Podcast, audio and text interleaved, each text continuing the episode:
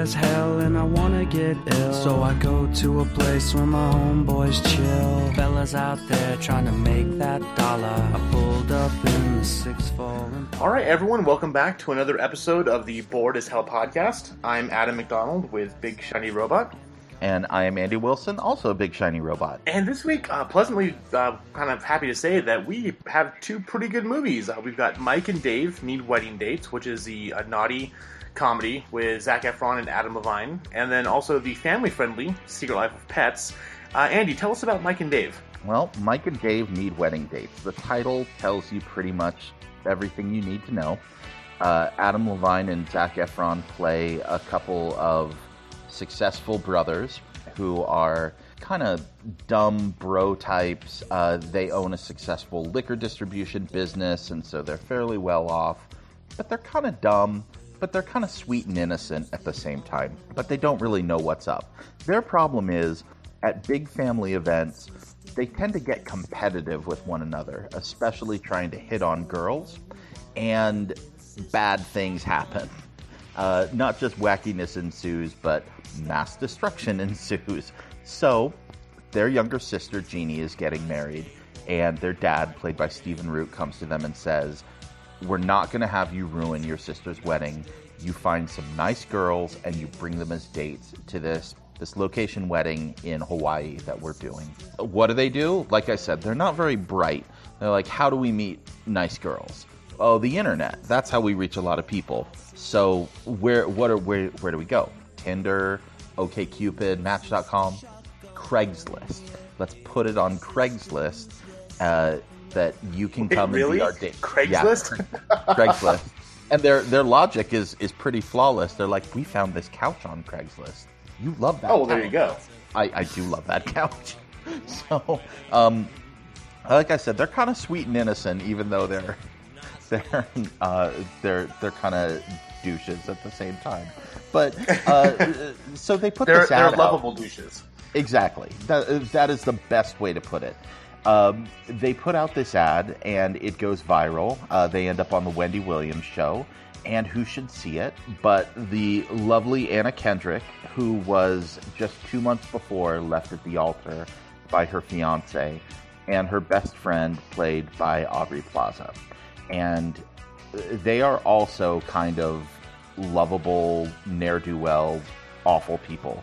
Um, it, it's really great because from the beginning you can see that these people are kind of made for each other. They're not super bright, they're kind of lost, and it, wackiness ensues as they say, Hey, we're going to trick these guys and tell them that we're nice girls because they wouldn't take us. They want nice girls. So we're going to pretend to be nice girls. I'm going to pretend to be a teacher. You pretend to be a hedge fund manager, and let's let's go on a vacation to Hawaii and have a great time. And of course, while they are in Hawaii, all sorts of terrible things happen that uh, work to kind of ruin the wedding. So that is that is the movie in a nutshell. But it's not the it's not the destination; it's the journey, and all sorts of terrible, awful things happen along the way. Uh, this movie's pretty fun. Uh, was directed by Jay Sismansky, who is uh, known for doing mostly things with Funny or Die and uh, kind of that that group of people. And so this feels a little bit like a lot of Funny or Die skits kind of put together, but it's done very well. And uh, so it's funny, but it is not quite as endearing or cohesive as something like, say, Wedding Crashers, which this obviously has an affinity for. They even make fun of the fact that this is a lot like Wedding Crashers in uh, in the movie itself. So they kind of know what's going on, but they're having a good time while they do it. This isn't a perfect movie, but it's pretty funny, and the four leads are just so endearing that no matter how awful they are, they're just fun to watch. And uh, no matter how awful the things that they're doing are, you have a great time watching them. So go in and keep your brain turned off, of course, but laugh along with the terrible sociopathic hijinks of of this wicked foursome. And see, that was one of the things that annoyed me so badly about Neighbors 2. Zac Efron has great comic timing. He's a really, mm-hmm. he's as much as people may hate to admit it, you know, post High School Musical days, he's a good actor and he's really got great comedic timing. And he's, again, he was just so wasted in that film that uh, pairing him with Adam Devine, who I think is hilarious from uh, Workaholics, and then his kind of okay show he's got on Comedy Central right now. Uh, but the two of them together just seem to play off each other like crazy and really draw out each other's inner comedic demon, I guess you could say. yeah, and it's it's fun because there there is this beautiful relationship between the two of them where they they're competitive with one another as brothers, but they also love one another and the fact that they've stuck up for each other. So it, this movie tries to have a heart and it, it's okay but it's not like it's not the best thing in the world. I i feel like again wedding crashers nailed that much better and a number of other judd apatow movies have been able to to create that uh, previously. So but but this is pretty good. So i'm giving it a 7 out of 10 i i think that you know we have had a lot of r-rated comedies that have really tried to use their R ratings well, and not many have done extremely well in that. I feel this pushes the envelope in a lot of ways. There's a very funny, very graphic scene of Kumail Nanjiani, who you may know from either his podcast or uh, Silicon Valley, as a masseuse at this resort, giving a very erotic massage to the bride to be. And it is hilarious and awful in all of the bad ways. So, uh, you know, like I said, this pushes the envelope and it goes there, and it's a lot of fun. so, yeah, so again, it's it's a raunchy comedy. It sounds fun, uh, and it was actually one that I was very upset that I couldn't see this week because I was, or not last week, because I was really looking forward to it. Um, however, a movie that you can go and take your whole family to see because it's not raunchy. Well, yep. for the most part, there's a couple jokes that uh, the adults will get that the kids won't yeah, would be the Secret Life of Pets. Uh, so this is the new animated film by Illumination Studios. Uh, we know them from Despicable Me 1, 2, and the Minion movie. Uh, and this does start with a five-minute Minion short. Trust me, just get through it. Uh, for me, at least, it was painful to watch, uh, and in no way, shape, well, or form. like that? I, I, I like. Not. Oh, it, oh, I was sitting there with some friends of ours, and I just wanted to kill myself. oh. Uh, it, uh, granted, it, it's not as good as other Minion stuff, but I, I thought it was kind of cute. So, so anyway, so Brooks, I mean, uh, Andy liked it, I didn't, uh, but get through that, and then we get into the actual story of the Secret Life of Pets, which is just what it sounds like. It's the story of a dog named Max, who's voiced by Louis C.K. He lives in New York with his owner Katie, and uh, he's really happy, having a great life, doing stuff with her. And then she brings home a new dog Duke, voiced by Eric Stonestreet, who we know from Modern Family. And Duke's big dog, and he was rescued from the pound, and basically the two of them start to have a turf war. And when all is said and done, one day they're out being walked, and they get away and get captured by the dog. Like the animal control people get caught up with a bunch of animals who are flushed down the drain, kind of like the animal outcasts, who are led by a uh, evil bunny named Snowball, who is voiced hilariously by Kevin Hart and pretty much steals the movie for every single shot that they're in. And basically, the adventure is of them trying to get home and trying to get back to Katie, and eventually bonding and becoming friends. Uh, meanwhile, they're also now being looked for by uh, all their neighborhood and apartment dwelling cats and dogs and birds, led by uh, Gidget, who is voiced by Jenny Slate, uh, who's kind of in love with Max. Won't really say it, but everyone kind of knows. And yeah, so they go looking for them while the other dogs are trying to come home and much like we mentioned with Mike and Dave, wackiness ensues. Uh, Andy, what did you think about this movie? I, I felt like the premise is so strong that it's really hard to go wrong with this.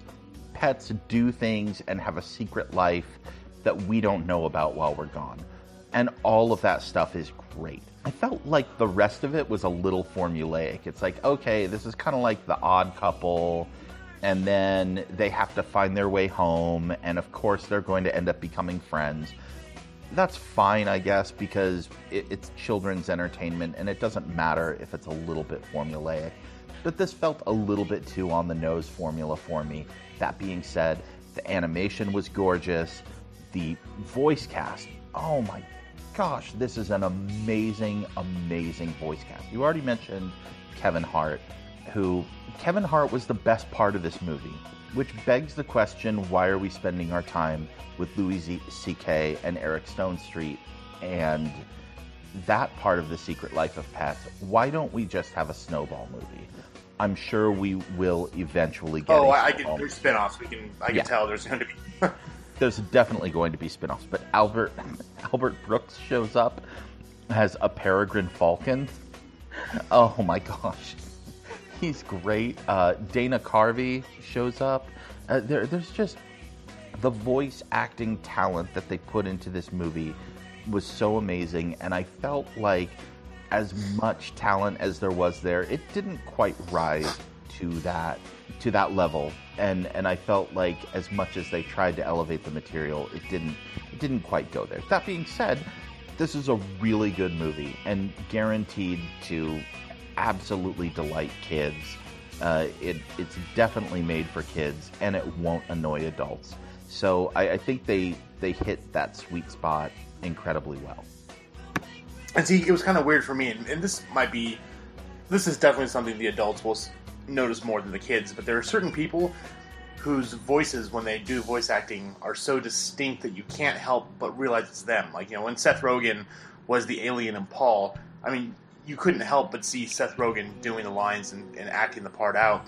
yep and for me at least, because I'm a huge Louis C.K. fan, uh, not only of his stand-up but also his TV show. Uh, every time Max opened his mouth, I couldn't help but think Louis C.K. sitting there doing doing the voice. Um, Eric Stonestreet, however, he kind of disappeared into his role and became his own character, and that was a lot of fun. Um, yeah I didn't even know I was like no, whoa neither did I.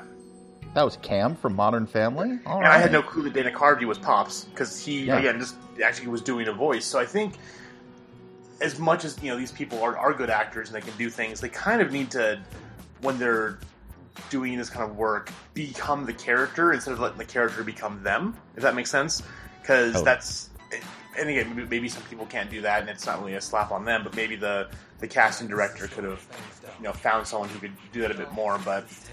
No, actually, the, the weird thing for me that kind of uh, it, it was a minor annoyance, and it wasn't. It barely detracted from the movie. Was uh, I love the fact that for the first, I'd say two thirds of the movie, I mean, the animals really act like animals, and you know, when you're watching this, you totally be like, "Oh yeah, my cat does this, or my dog does this, or everything else."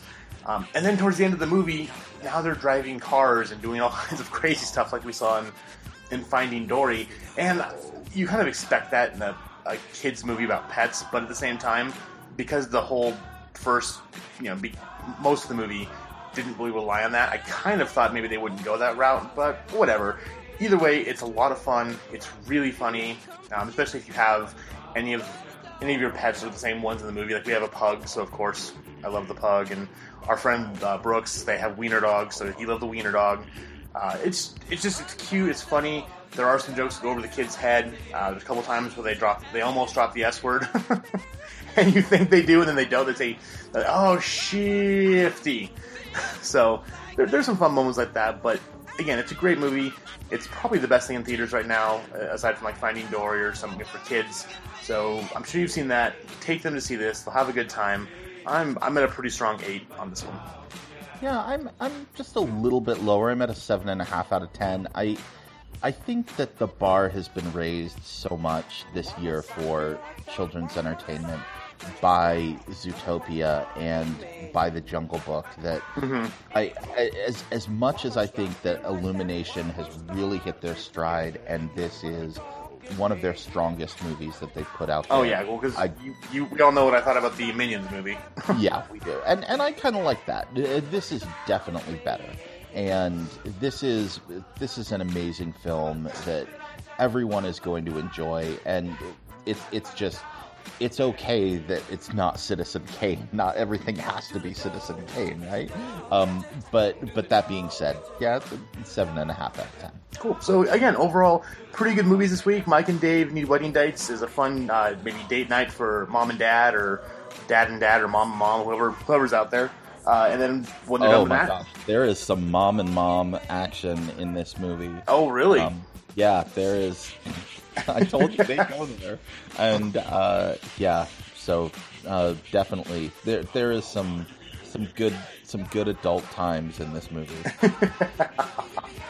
So go see that on date night, and then the next day you can take your kids to go see Secret Life of Pets, and you'll probably have just about as much fun as they do. So uh, that'll wrap it up for this week. Kind of a short episode, but again, not too much came out. Everything's still kind of dealing with Finding Dory and um, all the other kind of big blockbusters. But next week we've got The Infiltrator, which is the drug narc movie with Bryan Cranston. Lights Out, the horror movie about a ghost that haunts you when lights go off. And of course, what we've been waiting for for a couple years now, we've got the new Ghostbusters movie, which I'm Yay. very excited for, and we'll be more than happy to talk to you about next week. Uh, but until then, hail Satan and have a lovely afternoon. Punk ass tripping, but it's alright. Homie scored a key, he's gonna fly.